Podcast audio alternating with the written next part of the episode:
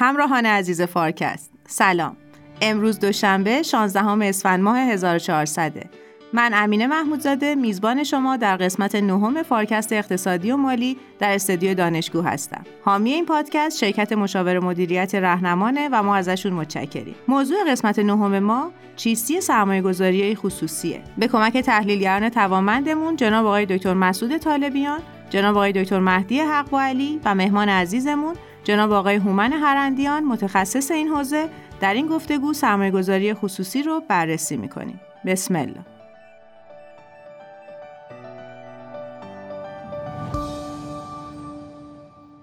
سرمایه گذاری خصوصی، پرایوت اکویتی چیه و چه کارکردایی داره؟ چقدر از دارایی دنیا در این قالب انباش شدن؟ بیشتر کیا توش سرمایه گذاری می‌کنن؟ سرمایه بزرگ یا کوچیک؟ روند تغییراتش تو دنیا چجوری بوده؟ از نظر اندازه، از نظر بازده، از نظر رشد. اشخاص با چه انگیزهایی میرن سراغ سرمایه گذاری خصوصی؟ وقتی یه شرکتی به صورت سرمایه گذاری خصوصی در میاد، چی توش تغییر می‌کنه؟ ساختار مدیریت، اجرا و نحوه تامین مالی شرکت ها چطور از سرمایه گذاری خصوصی اثر میپذیره؟ وضعیت سرمایه گذاری خصوصی در ایران چطوره و با چه چالش هایی مواجهه؟ دکتر مهدی ممکن لطفا بفرمایید سرمایه گذاری خصوصی به چی می‌پردازه؟ کیا توش درگیر میشن؟ اگه بخوایم در کلی ترین حالتش یه تعریفی از سرمایه گذاری خصوصی ارائه بدیم میشه گفتش که عملیات خرید سهام حالا یا به طور کلی اکویتی شرکت هایی که پابلیک نیستن. یعنی در بازار سهام عمومی خرید و فروش نمیشن رو میگیم سرمایه گذاری خصوصی. یه حالت دیگه هم ممکنه داشته باشه. اینکه یک شرکتی که IPO شده به صورت عمومی داره خرید و فروش میشه در بازارهای سهام رو یک سرمایه گذاری بیاد همه سهامش رو خریداری کنه همه یا بخش عمده رو خریداری کنه و اصطلاحاً خصوصیش کنه یعنی پرایوتش کنه. بنابراین میشه این دوتا رو این دوتا پروسه رو به عنوان پروسه های سرمایه گذاری خصوصی نام برد. که حالا خلاصش اینه که سهام شرکتی خریداری می‌شود که قرار نیست توی بازارهای عمومی سهام خرید و فروش بشه. اینکه چه کسانی خب درگیرش میشن یه طرف که طرف شرکت هست طبیعتا و سهام اون شرکت و از اون طرف هم سرمایه گذاری که می‌خواد این کار رو انجام بده. حالا این سرمایه گذار می‌تونه حالت متشکل و صندوق مانند نداشته باشه. یا فرض بفرمایید اصلا می‌تونه حالت خانوادگی داشته باشه. یه فامیلی باشه که ثروتمنده و بخواد توی شرکتی سرمایه گذاری خصوصی انجام بده و یا می‌تونه در قالب یه شرکت باشه که سرمایه گذاری می‌کنه یا یه فرم آشناترش که بیشتر وقتی ما میگیم سرمایه گذاری خصوصی یا پرایوت اکویتی معمولا مقصود اونه که شرکت هایی هستند که صندوق های سرمایه گذاری خصوصی تشکیل میدن و این صندوق ها هستند که حالا با منابع مالی که جمع می‌کنن از نهادهای مختلف. اما از صندوق های بازنشستگی صندوق های کشورهای مختلف و مثلا فرض کنید فاندهای دانشگاه ها اگه مثلا دانشگاه منابع مالی داشته باشه همه این سرمایه ها میاد توی یک صندوق جمع میشه و بعد اون شرکتی که این صندوق رو راه اندازی کرده اصطلاحا مدیر صندوق هست میره و با اون کار سرمایه گذاری خصوصی انجام میده. یه سری شرکت هایی رو خریداری می‌کنه. حالا معمولا دوره سرمایه گذاری بلند مدت دیگه 4 سال 5 سال 6 سال دوره سرمایه گذاری هست. بعدش حالا به یک نحوی که حالا ممکنه در, در ادامه بحث بهش بپردازیم. از این سرمایه گذاری ها خارج میشه و سود تقسیم میشه بین کسانی که توی صندوق سرمایه گذاری کرده بودن و طبیعتا مدیر صندوق هم یه کارمزدی برمیداره بابت این عملیات سرمایه گذاری که انجام داده. خیلی ممنون متشکرم. در ادامه صحبت های مهدی من هم نکته ای رو بگم. البته تعریفی که گفته شد احتیاج به تکمیل نداره کامل هست. ولی از جهت اینکه در واقع فضای گسترده تری رو ببینیم و اینکه سرمایه گذاری خصوصی پرایوت اکویتی کجا جا می‌گیره. حالا من این رو هم بگم من خیلی هم با این ترجمه سرمایه گذاری خصوصی هنوز ارتباط برقرار نکردم. مطمئنم نیستم ترجمه خوبیه. ولی حالا پرایوت اکویتی که توی فارسی سرمایه گذاری خصوصی بهش گفته میشه. ببینید ما کلا دارایی هایی که توش سرمایه گذاری می‌کنیم خب یه دارایی های کلاسیکی هست مثل سهام و اوراق قرضه و کش و امثال هم. ولی علاوه بر اینها یک گروهی از سرمایه گذاری ها هستن که اصلا بهشون میگیم alternative investment سرمایه گذاری های دیگر. یا جایگزین یا نوع دیگر. خب اینها یک category بزرگی میشند. انواع و اقسام دارن private equity یکی از alternative investment ها هستش. سرمایه گذاری خصوصی یکی از انواعش هست. به خاطر اینکه بدونیم نوعهای دیگش چیه مثلا زمین و مسکن یه نوع دیگش هستش. درسته؟ private equity هم شبیه alternative investment های دیگه که معمولا اینجوریه که نقد شوندگیشون کمه. اینجور نیست که شما فردا بتونید برید بفروشید راحت یا بدون دردسر. ولی خب توی مدیریت ریسک می‌تونن کمک بکنن. این جایی هست که private equity ها قرار می‌گیرن. ابعادشون هم خب تو دنیا خیلی بزرگه. سه تا پرایوت اکویتی بزرگ دنیا که در واقع بلکستون هست آپولو هست و آر هست. اینا هر کدومشون چند صد میلیارد دلار asset under management دارند. یعنی در واقع دارایی های تحت مدیریتشون هستش که حالا البته قاعدتا مالکیت رو ندارن همش رو ولی بالاخره چند صد میلیارد دلار رو هر کدوم از اینا به تنهایی توی دنیا دارن مدیریت می‌کنن. این داریم راجع به پدیده ای صحبت می‌کنیم که یه پدیده حاشیه‌ای توی بحث مدیریت و اقتصاد نیست. یه پدیده خیلی بزرگیه با اثرات جدی. خیلی ممنونم. آقای هرندیان خیلی به شما خوش آمد میگم. ممنونم که قبول زحمت کردید و تشریف آوردید. ارقامی که دکتر مسعود فرمودن برای اینکه بهتر بتونم درک کنم که چه نقشی چه حجمی در تامین مالی شرکت ها داره با چه چیزهای قابل مقایسه هستن؟ این سه تا مجموعه که آقای دکتر اشاره کردن که هر سه تا توی آمریکا هستن و اگر بخوایم کل داراییایی که دارن اینا تحت مدیریتشون هست و بخوایم مقایسه بکنیم شاید حدودا مثلا به یک تا یک و دو دهم تریلیون دلار تقریبا بخواد برسه. ولی برای اینکه بخوایم مقایسه بکنیم با پولی که توی جاهای دیگه داره سر توی کلا بازار سرمایه داره سرمایه گذاری میشه صرفا مثلا فرض کنید یه مجموعه مثل ونگارد نزدیک 7 و دو دهم تریلیون دلار داره مدیریت می‌کنه و اگه مثلا فرض کنید بلک راک یا ونگارد رو اگه بخوایم کنار هم بذاریم میشه 10 تریلیون دلار. بنابراین فقط اون دوتا میشه ده برابر داراییایی که توی سه تا بزرگترین داره معامله میشه. بنابراین اون کلاسی از سرمایه گذاری که آقای دکتر اشاره کردن به عنوان alternative investment که یه بخشیش هم به هر حال پرایوت اکوتی فاندا محسوب میشه. اصولا حجم بزرگی از میزانی که توی دنیا داره سرمایه گذاری میشه نیست. یعنی که از کل پولی که توی دنیا به نوعی هدایت شده به سمت دارایی متفاوت حالا می‌خواد سهام تو بورس باشه راق بهادار و غیره بخواین حساب بکنین. Alternative investment اصولا یه حجم کمی از این حجم خیلی خیلی کمی از کل پولیه که توی دنیا الان سرمایه گذارا دارن سرمایه گذاری می‌کنن. حالا یه بحث کلی اینه که اساسا به هر حال مطرح شد که این سرمایه گذاری های دراز مدت به صورت alternative asset class اساسا اینا حساب میشن. و میزان پولی هم که توش اومده به هر حال خوبی هست توی کل دنیا کمتر از اون خیلی خیلی کمتر از کل پولیه که توی بازارهای سرمایه به هر حال سرمایه گذاری شده. حالا بحث اینه که خب اساسا پس پرایوت اکوتی به چه درد می‌خوره؟ واسه چی مردم اصلا میان؟ یا بعضیا میان توش سرمایه گذاری می‌کنن؟ یا اینوستورها یا سرمایه گذارها چرا میان توش سرمایه گذاری می‌کنن؟ یه بحثی که هست اینه که و این شاید توی کشورهای به نوعی در حال توسعه مشهود تر باشه بازار سرمایه اکثر این کشورها به نوعی با اقتصادشون عملا یکسان نیست. یعنی اینکه اکثر کشورهای در حال توسعه بخواین مقایسه بکنین سایز بازار سرمایهشون به مراتب از اقتصادشون به هر حال کوچیک‌تره. اگه توی بازار توسعه یافته مثل امریکا رو بخواین نگاه بکنین بازار آمریکا بالاخره حدوداً سایز نسبت capital market ش به GDP ش مثلا حول و حوش همیشه بین 100 120 درصد فرض کنید بوده. توی ایران خودمون حتی تا چند سال گذشته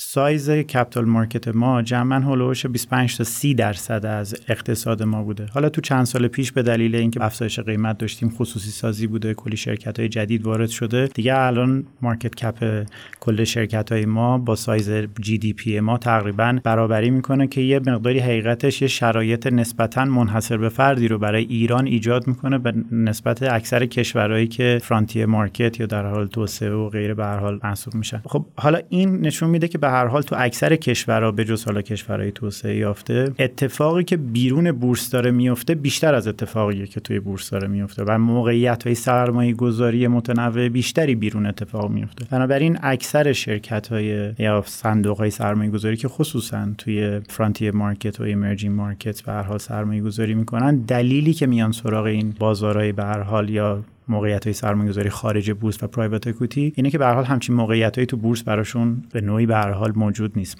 حتی توی ایران هم که الان سایز کل بازار ما نزدیک به هر حال اقتصادمون حالا زری شاید بیشترم شده باز جنسش با جنس اقتصاد ما فرق داره. یعنی GDP ما رو اگه بخواین نگاه بکنین اصل 60 درصد اقتصاد ما وابسته به بخش خدمات هست. در صورت اینکه توی بورس ما اگه بخواین نگاه بکنین شاید 60 درصد از کل market cap شرکت های به حال شیمیایی و commodity محور به حال هستن. بنابراین امروز شما اگه یه پورتفوی رو بخواین داشته باشین یا یک استراتژی مشخصی رو داشته باشین توی یه سری از بخش خدمات. اساسا سهام مناسبی ممکنه که توی بورس نباشه که برین سرمایه گذاری بکنین. بنابراین این صندوق به درد کسایی می‌خورن که علاقه دارن توی یه بخشایی سرمایه گذاری بکنن که به هر دلیلی اون بخشا حضور کمرنگتری ممکنه که داشته باشه توی بازار سرمایه. حالا نمیگم همه اینطوره ولی بالاخره یکی از دلایلش اینه. و جنس این نوع سرمایه گذار هم اگه بخواین حساب بکنین باز با جنس سرمایه گذار بازار سرمایه هم تا یه حد زیادی متفاوته. توی بازار سرمایه به هر حال بحث بحث نقشوندگی مردم میان به هر حال پول می‌ذارن. توی بازار خود ما ممکنه که حالا حتی باب شده بحث حتی دی تریدینگ هست. حالا اون چیزی که تو ایران بهش خلاصه سفته بازی و غیره و اینا میگن. سرمایه گذار صبح میاد یه چیزی رو خلاصه می‌خره عصر میاد میفروشه. خود بحث سرمایه گذاری توی صندوق های پرایوت اکویتی حالا خارج از کشور خصوصا اصولا اینا سرمایه گذاری های دراز مدته. هیچ کسی دنبال این نیستش که بخواد امروز یا یک شبه یا تو کوتاه مدت یه سود کلانی رو ببره. صندوق ها معمولا یه پولی رو از توی بازار جمع می‌کنن. عمده سرمایه گذاراشون سرمایه گذارای نهادی هن. سرمایه گذاری retail تقریبا توی اینا به ندرت به هر حال وارد میشن. قیمت unit اشون به نسبت خیلی گرونه. یعنی اگر شما توی mutual fund با 100 دلار هم بتونی سرمایه گذاری بکنین private equity fund معمولا کمتر از یک یا چند ده میلیون دلار. ticket size شون نیست که کسی بخواد باشون سرمایه گذاری کنه. به خاطر اینکه صندوق جنسش با یه mutual fund متفاوته. تیپ سرمایه گذاری که میان توی اینام توی private equity fund ها هم سرمایه گذاری می‌کنن جنسشون با جنس سرمایه گذار retail یا سرمایه گذار خرد متفاوته. اگر حتی همین سه تا مجموعه بزرگ KKR و غیره که دوستان به حال اشاره کردن و بخواین مقایسه بکنیم با هم دیگه عمده پولی که توی اینا جمع شده سرمایه‌گذارای نهادی صندوقهای بازنشستگی اساسا اومدن به اینا پول گذاشتن. به نوعی صندوقهای سرمایه‌گذاری ثروت ملی حالا مثلا فرض حتی مثلا مثلا می‌بینین که حالا خارجیش میگن sovereign wealth fund اگه بخواین مقایسه بکنین مثلا می‌بینین حتی sovereign wealth fund ابوظبی مثلا که اومده توی اینا مثلا فرض کنیم پول گذاشته یا این صندوقی که نروژ سالیان سال پیش مثلا ایجاد کرد بابت حالا که ما هم یه مدلیشو ایجاد کردیم برای مازاد درآمد به هر حال نفتیمون می‌بینین اونا مثلا اومدن توش سرمایه گذاری کردن. اینا مجموعه هستن یا سرمایه گذاری هستن که اساسا انقدر پول توی بازار سرمایه گذاشتن که یه بخشش رو به هر حال می‌خوان برای بحث عملا diversification یه بتونن یه بخش دیگه ای از پول رو جای دیگه بذارن. یه بخش کمو چون حالا میگم من مقایسه کردیم دیگه بالاخره سه تا بزرگترینش اینا رو هم پولشون یک دهم اون مثلا فرض کنید Vanguard نمیشه. بنابراین اینا برای diversification اومدن پول گذاشتن تو alternative asset class ها تو این این مدل کلاس از به حال دارایی و سرمایه گذاری نگاهشون هم نگاه دراز مدت اینا دنبال یه درآمدزایی کوتاه مدت نیستن. معمولا عمر اکثر این پرایوت اکویتی فاندا مثلا بین چه می‌دونم 7 تا 10 11 ساله. بنابراین سرمایه گذاری که امروز پولشو می‌ذاره تا نزدیک 7 سال 8 سال 9 سال ممکنه که به هیچ وجه نتونه دسترسی به پولش به هر حال داشته باشه. بنابراین جنسش هم با جنس سرمایه گذار خورد که توی بازار متفاوته. البته من این مثالی که دارم می‌زنم صندوق مختلف خیلی داریم. و اشکال مختلف. مثلا تو ایران هم صندوقی که ایجاد شده براش یه دونه بازار ثانویه هم ایجاد شده و حتی سرمایه‌گذار خوردم می‌تونه بیاد توش پول بیاره بذاره. ولی اگه به صورت کل بیاین نگاه بکنین بگین از کل حجم پولی که توی دنیا اومده تو این کلاس از سرمایه گذاری چقدرش سرمایه گذار خورده و چقدرش سرمایه گذار نهادی به هر حال بزرگ هستن؟ اون حجم سرمایه گذار خودش به شدت به هر حال ناچیزه. این از دیدگاه کسایی که میان توش پول می‌ذارن اینا میان می‌ذارن بابت بحث دایورسیفیکیشن و اینکه به هر کنار پورتفوشون می‌خوان یه همچین کاری بکنن و اینکه حالا چرا توی این داستان اساسا میان می‌ذارن هم, هم که خدمتتون عرض کردم بابت اینه که خب تو خیلی از موقعیت ها ممکنه که بخشایی از اقتصاد باشه توی خصوصا این مشهودتره تو کشورهای در حال توسعه و غیره که اساسا توی بورس امکان سرمایه گذاری به هر دلیلی توش وجود داشته باشه. البته این اصل دلیل نیست چون به هر حال کسی میگه که خب این پرایوت اکوتی فاندا تو آمریکا هم هست. اونجا به هر حال یه استراتژی دیگه ای رو عملا پرایوت اکوتی فاندا می‌تونن دنبال بکنن. اون مثالی که من زدم عمدتا شاید بیشتر مدل ملموسترش یا محسوسترش اون توی کشورهای توسعه یافته و در حال توسعه و غیره اتفاق میفته من یکی دو تا نکته هم اضافه بکنم. همونجوری که گفته شد اندازه پرایوت اکویتی الان کوچیکه. وقتی می‌خوایم مقایسهش کنیم با بازار مثلا سهام یا بازار فیکس اینکام و اوراق ثابت بخوام یه آماری بدم. البته سخته که واقعا آمار دقیقی احتمالا وجود نداره ولی یک از منابعی که من نگاه کردم اگه بگیم 100 واحد مجموع asset under management یا مجموع سرمایه گذاری تحت مدیریت توی دنیاست 39 درصدش توی دارایی اوراق ثابت هست. 36 درصدش توی بازارهای سهام هست و 25 درصدش تو همون بخش سرمایه گذاری دیگر سرمایه گذاری جایگزین که محسود جان اشاره کردنه. از این بخش حالا یه تیکیش میشه private equity که وقتی توی کل نگاه کنیم انگار کلا چهار درصد از مجموع asset under management دنیا توی بخش private equity داره گذاشته میشه. بنابراین عددش قابل توجه از نظر مقداری اما هنوز کوچیکه نسبت به سایر asset ها. ولی یه نکته که حالا کمک کرده که این سالها بیشتر بشنویم در مورد private equity سرمایه‌گذاری خصوصی این هستش که این سالهای اخیر یه رشد خیلی خیره کننده ای داشتن. به خصوص از 2008 به بعد دوباره یه جورایی انگار که دوباره زنده شد و با یه سرعت زیادی رشد کردن. حالا در کنار دلایل استراتژیکی که آورده میشه در مورد اینکه کمک می‌کنن پرایوت اکویتی ها و نکته خیلی خوبی که هومنجان اشاره کرد در مورد نوع بازارها کشورهای توسعه نیافته اگه بازار سهام توسعه پیدا نکرده باشه فضای نرخ بهره در دنیا هم به این مسئله کمک کرد. چون از یک طرف نرخ بهره خیلی اومد پایین بعد از 2008 یه جورایی اصلا بعضی صحبت کردن گفتن دیگه بعضی از اقتصاددانا گفتن دیگه دوره که ما به صورت مداوم نرخ بهره های پایین یه درصد و دو درصد خواهیم داشت. و این باعث شد یه سری سرمایه گذاره نهادی که می‌دونن به ریترن بالایی نیاز دارن دچار مشکل بشن.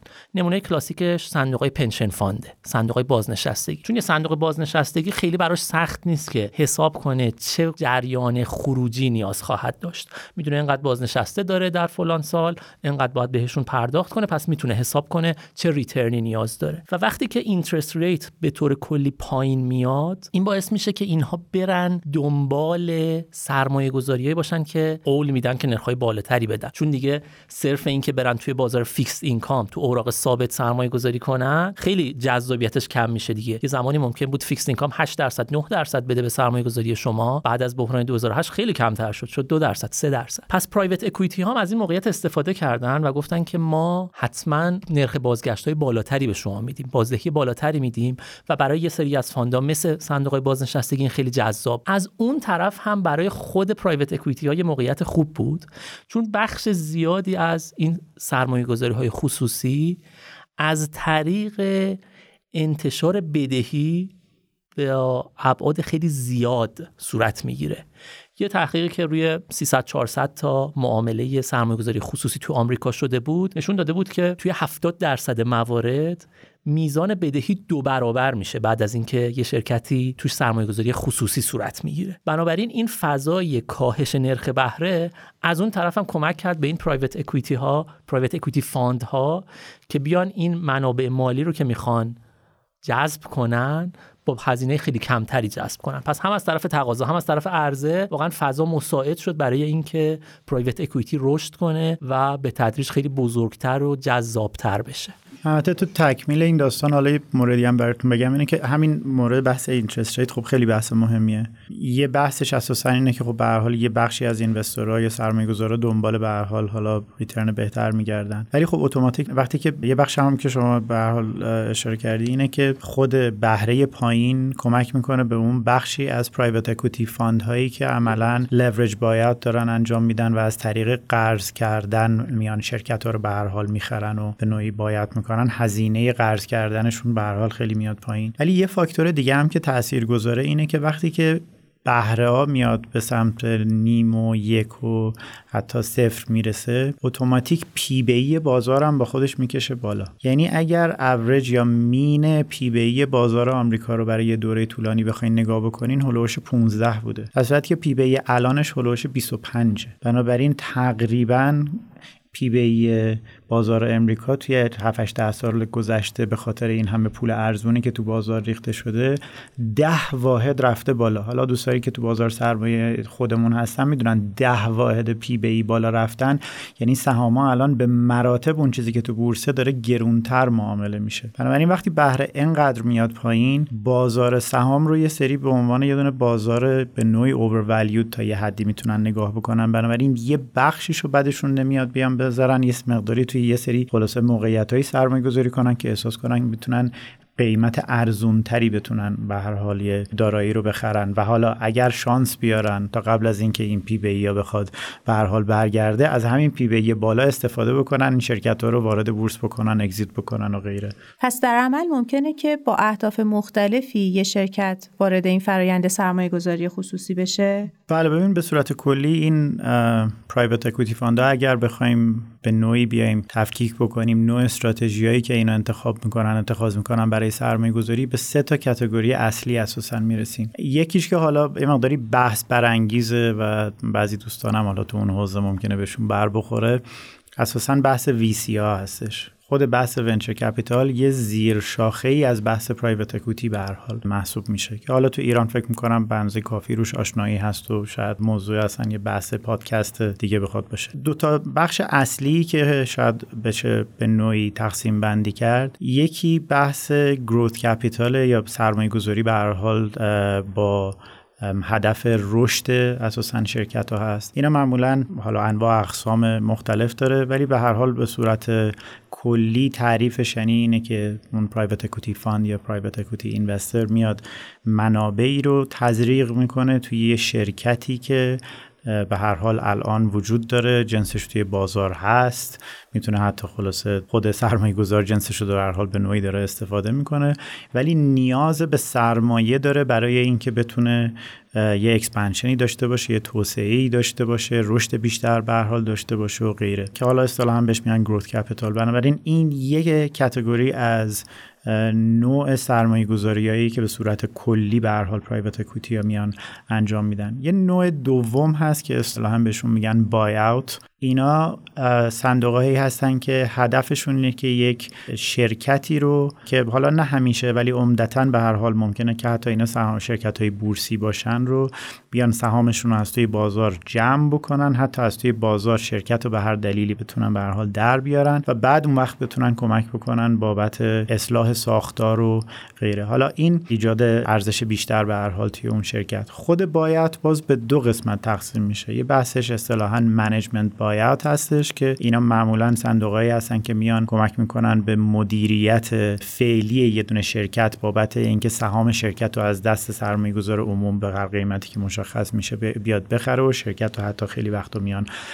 از توی بازار در میارن اصطلاحا دیلیست می‌کنن. نوع دومش لورج بایات هستش که اساسا خرید شرکت ها و در آوردنشون حالا باز میگم اگر توی بورس باشن به واسطه وام گرفتنه. یعنی اینکه اینا به هر حال ذهنیتی دارن که می‌تونن از دارایی های خود شرکت رو به نوعی برای وسیقه استفاده بکنن و بتونن منابعی رو از سمت بانک و سیستم به هر حال بانکی بتونن تجهیز بکنن که با پول کم گذاشتن مدیریت یه دارایی بزرگی رو بتونن در دست داشته باشن که بازدهی که می‌تونن ازش بگیرن به مراتب بالاتر از اون هزینه وام بانکی و غیرشون باشه. این دوتا management buyout و leveraged buyout اصولا میشه یک category به عنوان category buyout یک category هم همون growth capital بود. اون اولیه هم VC که حالا میگم بعضی دوستان دوست دارن اصلا کامل از مقوله جدا بکنن. اینا به صورت کلی سه تا category اصلی هستش که private equity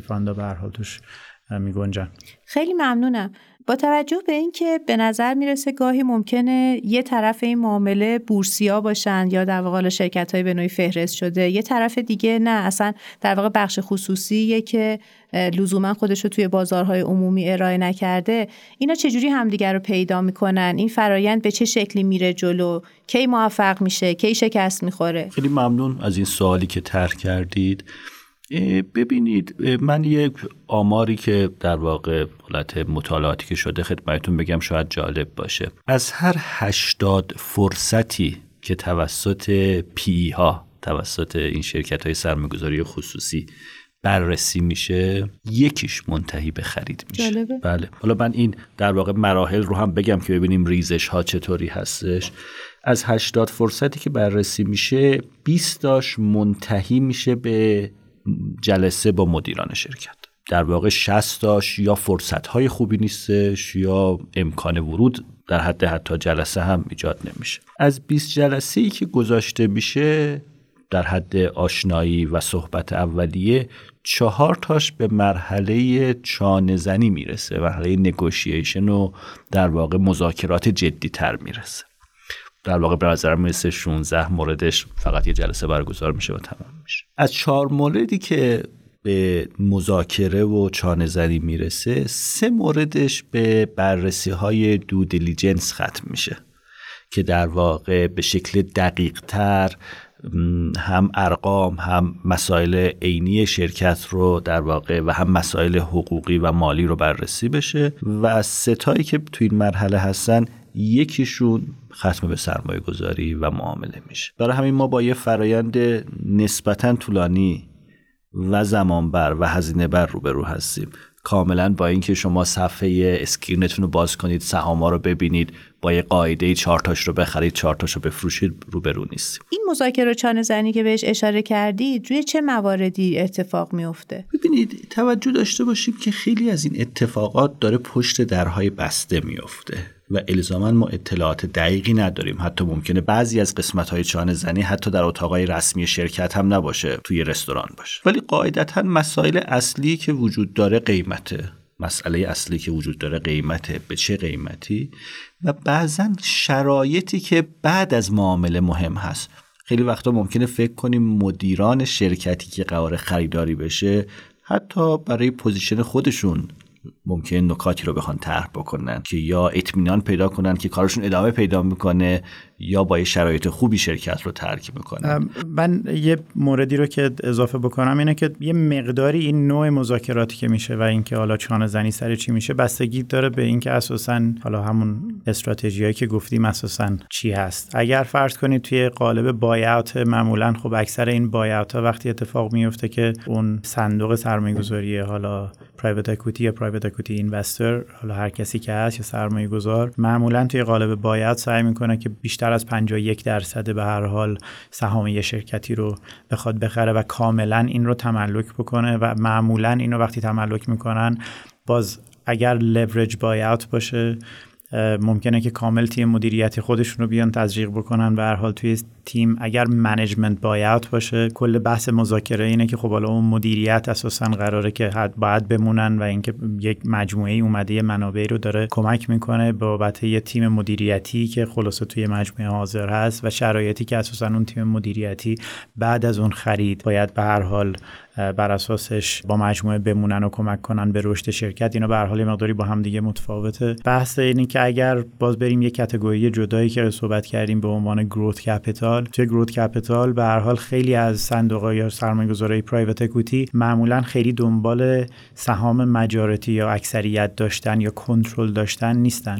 معمولا شرکت های در حال رشدی که به هر دلیلی نیاز به سرمایه دارن و سرمایه رو به هر دلیلی از طریق سیستم بانکی و غیره و اینا نمی‌تونن تعمین بکنن ولی شرکت های رو به رشد هستن میان در ازای میزانی از سهامشون. این منابع رو به هر حال از صندوق سرمایه‌گذاری اختصاصی یا پرایوت اکویتی به نوعی میان جذب می‌کنن و این رو این تو این کاتگوری اگه بخواین به هر حال نگاه بکنین اکثر این سرمایه گذاره دیگه ترجیحشون اینه که اکثریت اون شرکت رو نداشته باشن به خاطر اینکه اون شرکت در حال رشد هست می‌خوان به مدیریت همون مجموعه کمک بکنن. بنابراین یه ترکیبی این مذاکرات همیشه از بحث قیمت از بحث حضور یا عدم حضور مدیریت کنار سرمایه گذاری که حالا داره وارد مجموعه میشه. و بعدم توی خیلی از case هم این پرداخت ها و غیره و اینا معمولا شما وقتی که سهام توی بازار می‌خرین مگر اینکه حالا توی خیلی شرایط به هر حال خاصی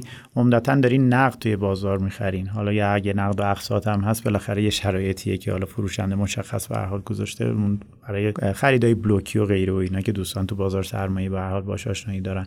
ولیکن توی خیلی از case های private equity اون پولی هم که پرداخت میشه باز یه مقداری شبیه case هایی که توی private equity توی VC هم بعضی دوستان ممکنه باهاش آشنایی داشته باشن. همه یک جا ممکنه که تزریق نشه. بنابراین بحث قیمت ترمو کاندیشن و شرایط اون پرداخته و بعدم اساسا نقش مدیریت بعد از خرید و حضورشون یا عدم حضورشون. اینا معمولا اون ارکان اصلیه که روش به حال مذاکره میشه. خیلی متشکرم. دکتر مهدی در واقع سرمایه گذاری خصوصی از چه مسیرهایی می‌تونه به یه شرکت کمک کنه؟ یا حتی از چه مسیرهایی ممکنه ریسکای یه شرکت رو زیاد بکنه؟ از دید شرکت میشه به مسئله نگاه کرد. همچنین از دید در واقع اون سرمایه گذاری که اومده و وارد این فرایند شده. ممکنه مزایا و معایبش رو از هر دو طرف برای ما توضیح بدین؟ حتما. میشه گفتش که کلا این صنعت پرایوت اکویتی از همون لحظه‌ای که شکل گرفت این صنعت جنجالی بود. با حاشیه و حرف و حدیث و انتقاد و اینها زیاد همراه بود. و این بحث ها از مثلا فرض کنید حالا بگیریم از دهه 1950 آمریکا که شروع شد به تدریج این صنعت تا الان همینجوری ادامه پیدا کرده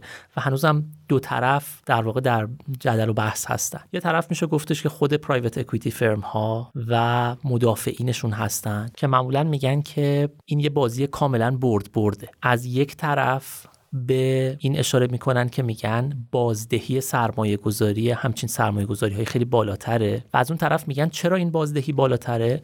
چون ما با دخالت در مدیریت شرکت و حاکمیت شرکتی این شرکت هایی که خریداری می‌کنیم انگار که یک گپ مدیریتی بوده. ما این گپ رو پوشش میدیم و بنابراین ارزش شرکت رو میرسونیم به یک مقدار بالاتری. و از اون طرف هم در مورد بازده سرمایه گذاری کلا ادعا این بوده که خب ما یه شرکتی که خوب مدیریت نمیشه رو با یه قیمت پایینتر می‌خریم و بعد میبریمش وقتی موقع آی پی او با یه قیمت بالاتری به فروش میرسونیم و این ارزش افزوده پس میشه اون تفاوت قیمت خروج قیمت فروش حالا مثلا توی یک IPO با اون قیمتی که خریداری کردن. در گذشته ممکن بود اینطوری باشه. یعنی توی مثلا ده انتهای دهه 90 1998 یه تفاوتی واقعا وجود داشت بین قیمت گذاری که شرکت های public داشتند با شرکت هایی که توی بازار خصوصی معامله می شدن یه نسبتی که تو بازار خصوصی خیلی استفاده میشه نسبت ارزش شرکت به EBITDA ی شرکت هست.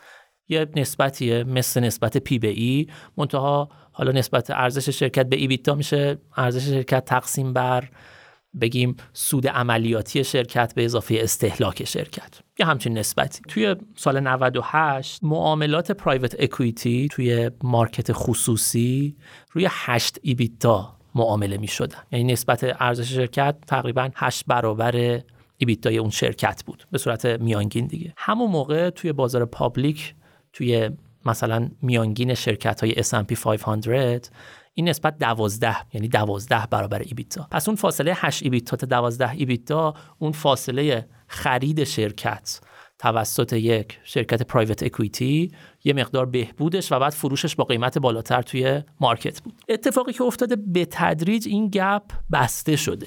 یعنی من داشتم داده ها رو نگاه می کردم از تقریبا سال 2012 به بعد این نسبت ها تقریبا یکی بودن. یعنی شرکت هایی که دارن به صورت public معامله میشن توی همون نسبت EV به EBITDA یی هستن که شرکت هایی که دارن توی private market معامله میشن. البته اینو اشاره کنم اینایی که دارم اشاره می‌کنم داده های آمریکا هستن. مجبوریم به اون داده ها اتکا کنیم چون این بازار بازاریه که سخت داده پیدا کردن ازش و بیشتر تحقیقاتی که داریم مربوط به بازار آمریکا هستن. پس اون gap سرمایه گذاری یه مقداری بسته شده و الان آمارهایی که ما داریم اینه که به طور متوسط خیلی پرایوت اکویتی ها نمی‌تونیم بگیم سودهای خیلی کلانتری نسبت به مثلا سرمایه گذاری توی شرکت های پابلیک دارن. تخمین زده میشه که توی عمر متوسط یه سرمایه گذاری خصوصی که مثلا ممکنه بین 7 تا 10 سال یا حالا 6 تا 11 سال یه بازه بزرگتری بگم طول می‌کشه.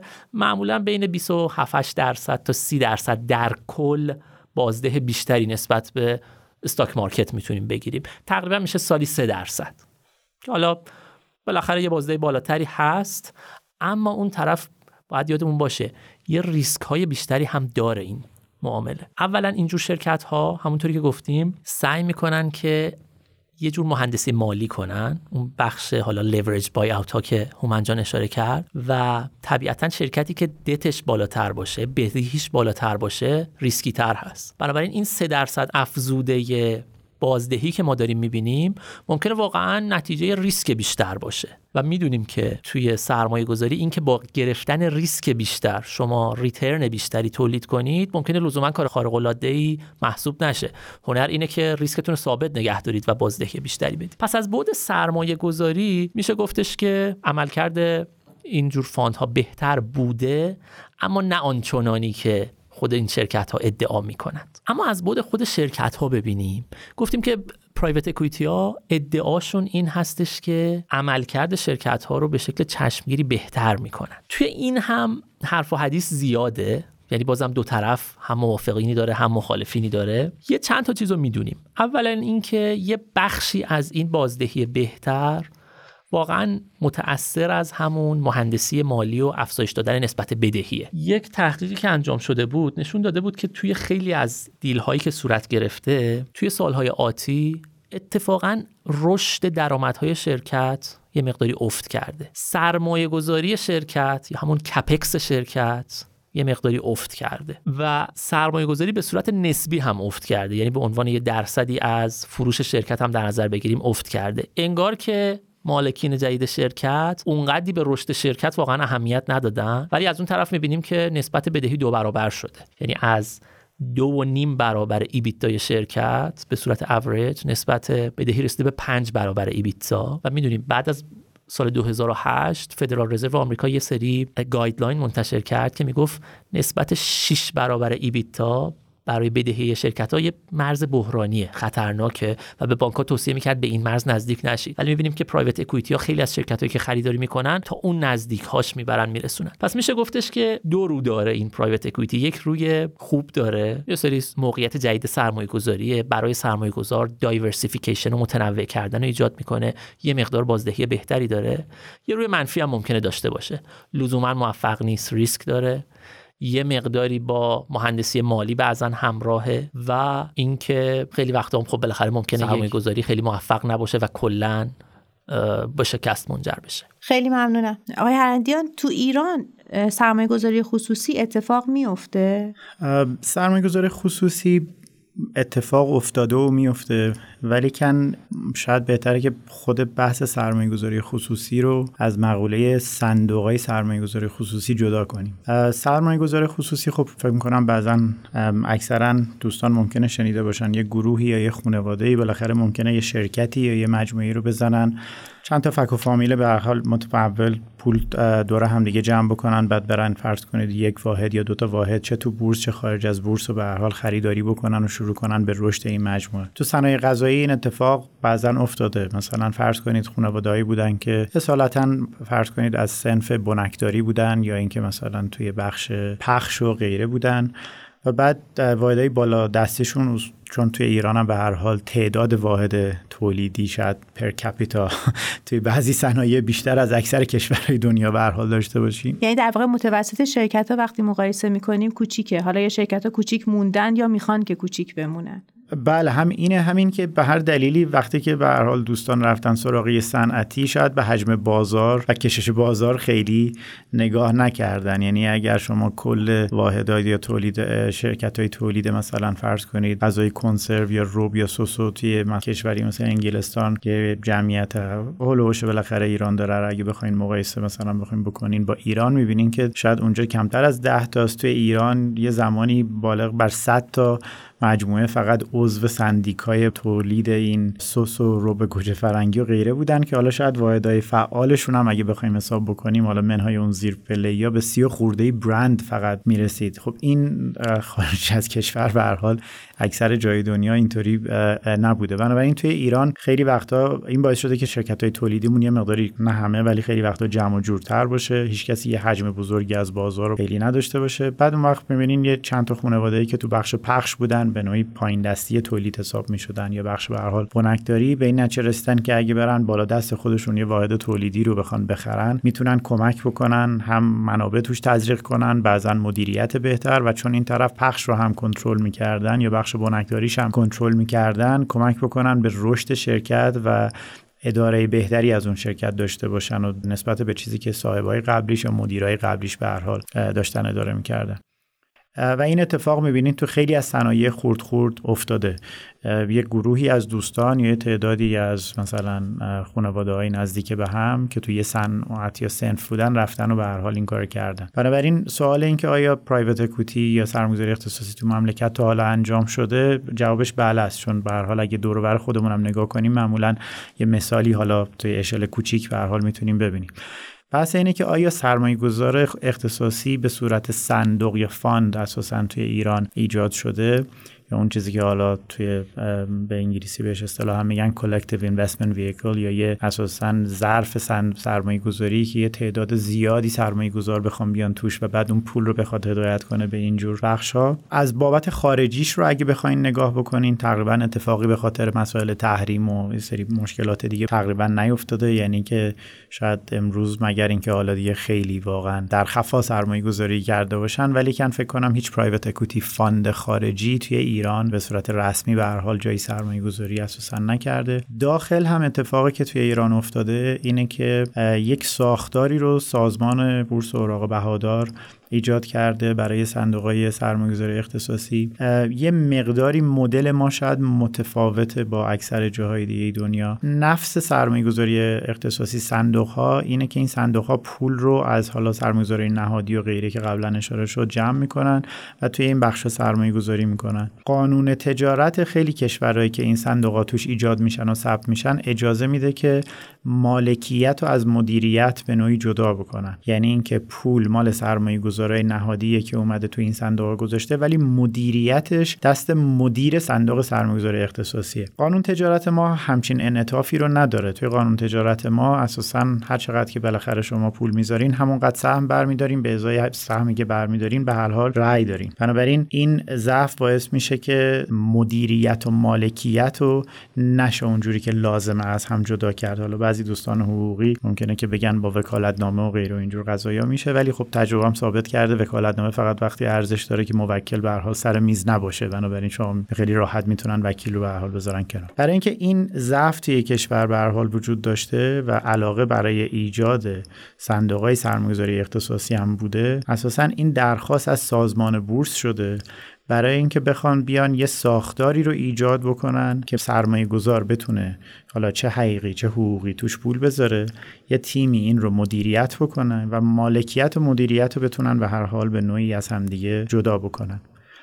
نفس این که اصلا این اومده توی بحث سازمان بورس یه مقداری با بقیه جای عالم متفاوته. چون اصولا صندوق سرمایه‌گذاری اختصاصی و پرایوت اکوتی تقریبا یه بخش کمتر رگولیتد یا آن رگولیتد بازار هستن. ولی خب سازمان بورس اوراق بهادار یه رگولاتوره. بنابراین برای اینکه بیاد این کار رو انجام بده چون از یه طرف هم خود سازمان بورس رسالت اصلیش حفظ منافع سرمایه گذارای خورده به هر حال حقیقی هستش.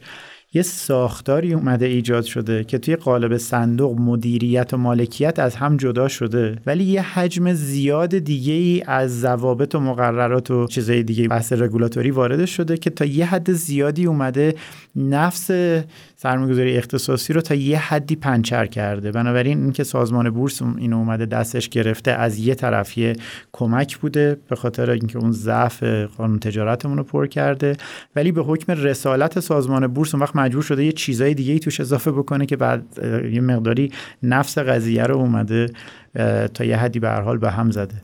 بنابراین از بابت صندوق های داخلی از چند سال پیش بالاخره سازمان اومد یه آینامه ای رو ابلاغ کرد یه تعدادی هم به حال درخواست دادن. اگر من اشتباه نکنم می‌دونم که حدودا شاید دو یا سه تاش الان ثبت شده.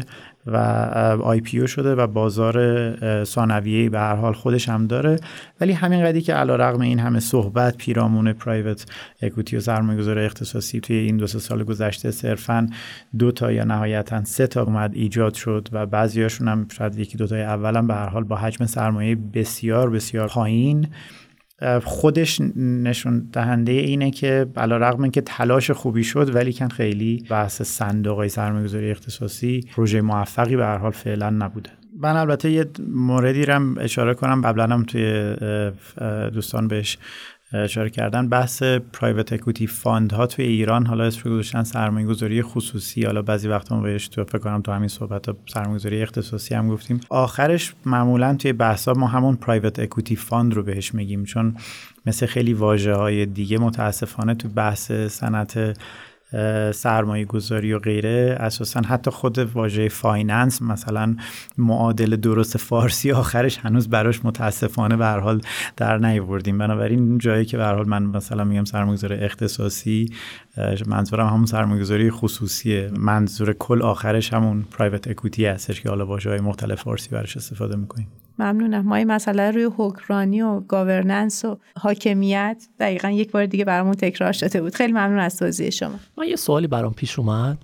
هومن جان به درستی اشاره کردن که شرکت های سرمایه گذاری خصوصی یا صندوق های سرمایه گذاری خصوصی عملا خیلی شکل نگرفتن با وجود که حرف و حدیث در موردشون زیاد بود. اما در کنارش می‌بینیم که صندوق های حالا جسورانه venture capital یا خطرپذیرم ترجمه کردن. موفق تر بودن. حالا موفق تر از این جهت که الان تعداد زیادتریشون رو می‌بینیم که با همون ساختاری که همون تمهیدی که سازمان بورس اندیشیده اونها بیشتر می‌بینیم و مرتب هم هر از گاهی خبر میاد که یه دونه دیگه هم جهده که قرار هستش که پذیر نویسی بشه و آیپو بشه. دلیل خاصی فکر می‌کنید وجود داشته که سرمایه گذاری خصوصی اونقدر موفق نبوده حداقل تا الان ولی اون طرف به نظر می‌رسه که موفق تر بوده و رشد خیلی بیشتری داشته. من تو ذهن خودم اون چیزهایی که حالا به عنوان دلایل این مورد بیشتر شاید بخوام بهش اشاره بکنم اینه که اول اینکه توی صنایع ما اگه بخواین در نظر بگیرین برای صندوق پرایوت اکویتی که فرض کنید توی صنایع مختلف بخواد وارد شه صنایع غذایی نمی‌دونم شیمیایی غیره فلان صندوق هایی که سازمان مصوب کرده اینا باید عملا بیان توی شرکت هایی که وجود دارن و حضور دارن توی بازار و الان فعال هستن سرمایه گذاری بکنن. واحدای تولیدی عمدتا یا خیلی از این business ها عملا سایزشون به مراتب ممکنه که بزرگتر از سایز یه دونه استارتاپ به هر حال باشه. بنابراین میزان سرمایه‌ای که باید جذب بشه فرض کنید برای اینکه شما بخواین توی قالب صندوق فرض کنید با تمرکز روی صنایع غذایی می‌خواین برین 4 تا 5 تا واحد رو بخواین بخرین. دیگه این با 50 میلیارد تومن و 100 میلیارد تومن و غیره اساسا نمیشه.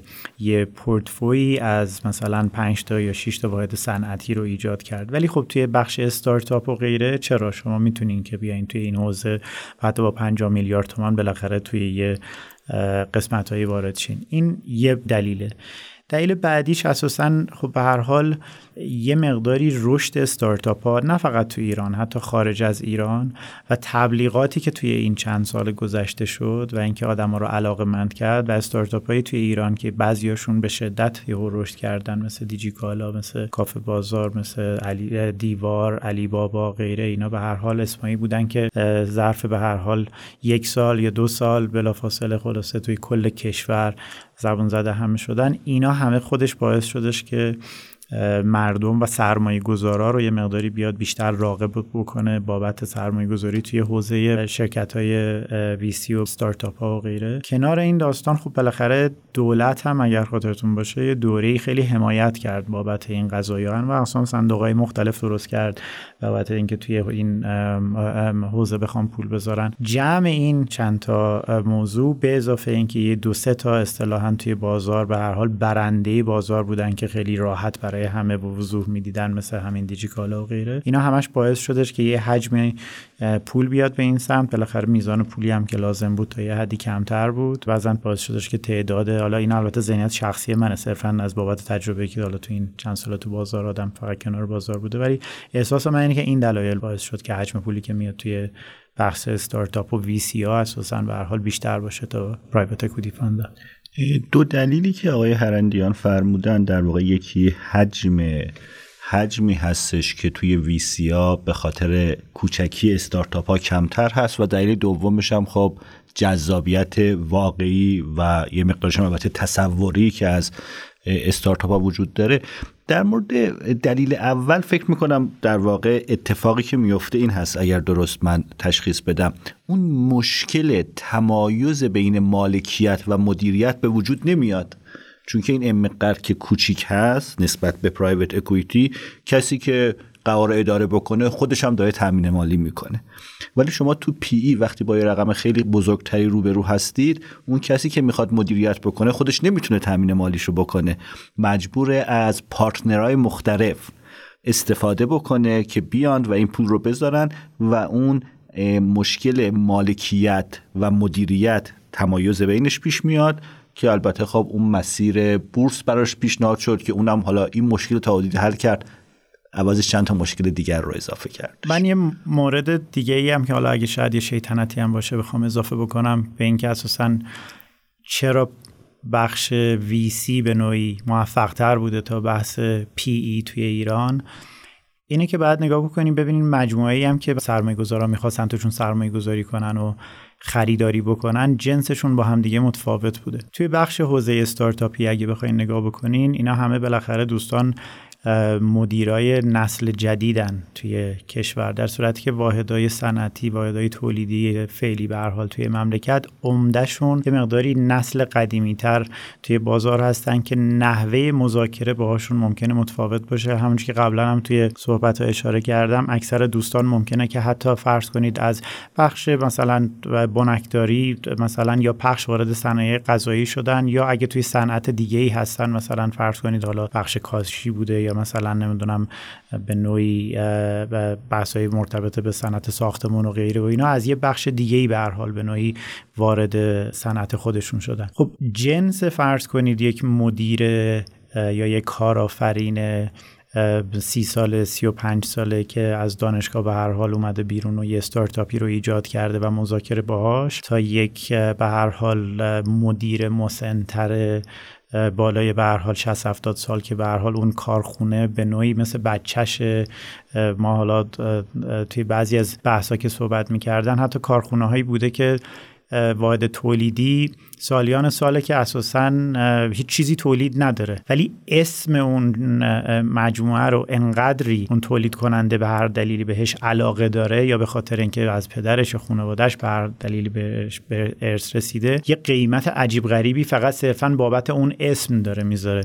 در صورتی که برند خب فقط به هر حال اسم نیست. ما خیلی خیلی قدیم حالا من که درس به هر حال میخوندم یه روزی یه کسی از حالا این شرکت نسله اومد توی دانشگاه ما و یه پرزنتیشنی به حال داد. پرزنتیشنی که داد گفتش که تفهیم بحث برند بود صحبت. حالا 20 خورده ای سال پیش. می‌گفت مثلا فرض کنید که نسله توی این کتگوری از محصول برند شماره یک دنیاست. منظور برند اینه که اگه همه کارخونه های نسل امشب یه شب آتیش بگیره باز فردا نسل اولین برند بالاخره اون برندی که آخرش مشتری میاره برندی که بالاخره ایجاد به هر حال درآمد می‌کنه. کارخونه ای که به هر حال درآمد نداشته و ورشکست شده اسمش برند نیست. ولی خب شما با یه مدیر سنتی تر وقتی که مذاکره می‌کنین می‌بینین هن اون اسم به عنوان برند براش به هر حال حساب میشه. یه ارزش بالایی رو به هر حال براش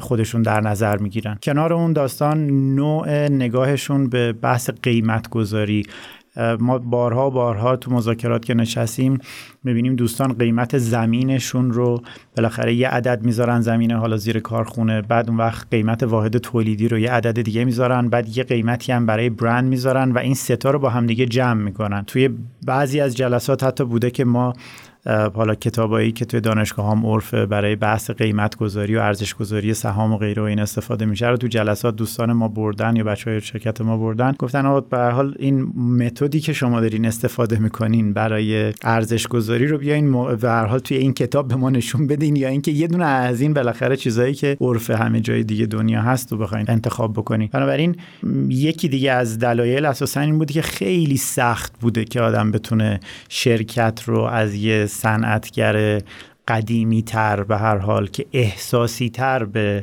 مالش نگاه می‌کنه بخواد بیاد بخره. تا یه مدیر نسل جدیدتر که مقداری به هر حال نگاهش به رشد شرکت و غیره و اینا متفاوته. خود همین هم مقداری باعث شده که توی بحث ویسی راحت تر سرمایه گذار بتونه کنار کارآفرین قرار بگیره و توی پی به سختتر باشه و نباشه. نکته ظریفی بود. خیلی ممنونم. من به عنوان آخرین سوال اگه بخوام ازتون خواهش کنم که نکته رو برای ما توضیح بدید اون تمایز بین مالکیت و مدیریت که فرمودید اصلا نقطه شروع بحث سرمایه گذاری خصوصی توی ایران بوده حالا نحوه در واقع تعریف صندوق سرمایه گذاری خصوصی به نظرم اون یه مقداری احتیاج به توضیح بیشتر داره ممکنه راجع به اون بیشتر صحبت کنی؟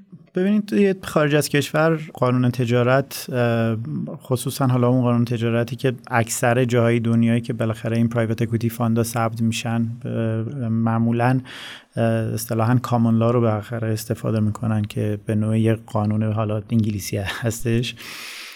کاملا اجازه میده که شما یک به نوعی ساختار حقوقی رو ایجاد بکنین. که علا رقم این که منابع مالی رو یه سرمایه گذار دیگه ای تزریق می‌کنه صد درصد مدیریت اون منابع متعلق به یه تیم دیگه ای باشه که ممکنه که حتی بیشتر از یک درصد از منابع رو تزریق نکرده باشه. و این ساختارها که حالا مدلی که از همه رایجتر هست مدل GPLP اصطلاحا هستش که خارج از کشور صندوق تو این قالب ایجاد میشن.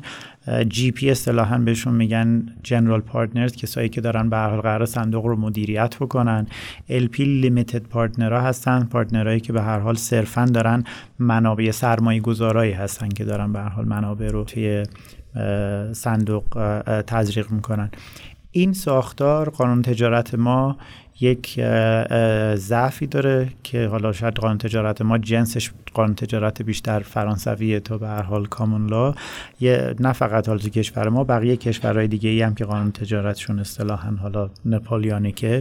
این ضعف رو به هر حال توش هست و یا این خلع توش هست. بنابراین چون قانون تجارت نتونسته این کار رو انجام بده و تغییر قانون تجارت یا اساسا اصلاح قانون تجارت تو مملکت ما یه بحثیه که چند ده هست ادامه داره و هنوز بالاخره به نتیجه نرسیده. این رو بعد از اینکه قانون بورس اوراق بهادار به حال کشور به حال تصویب شد و سازمان بورس اوراق بهادار اومد ایجاد شد و صندوق های سرمایه گذاری اومدن ایجاد شدن این رو توی کشور اومدن توی قالب صندوق های سرمایه گذاری تحت نظارت سازمان دیدن.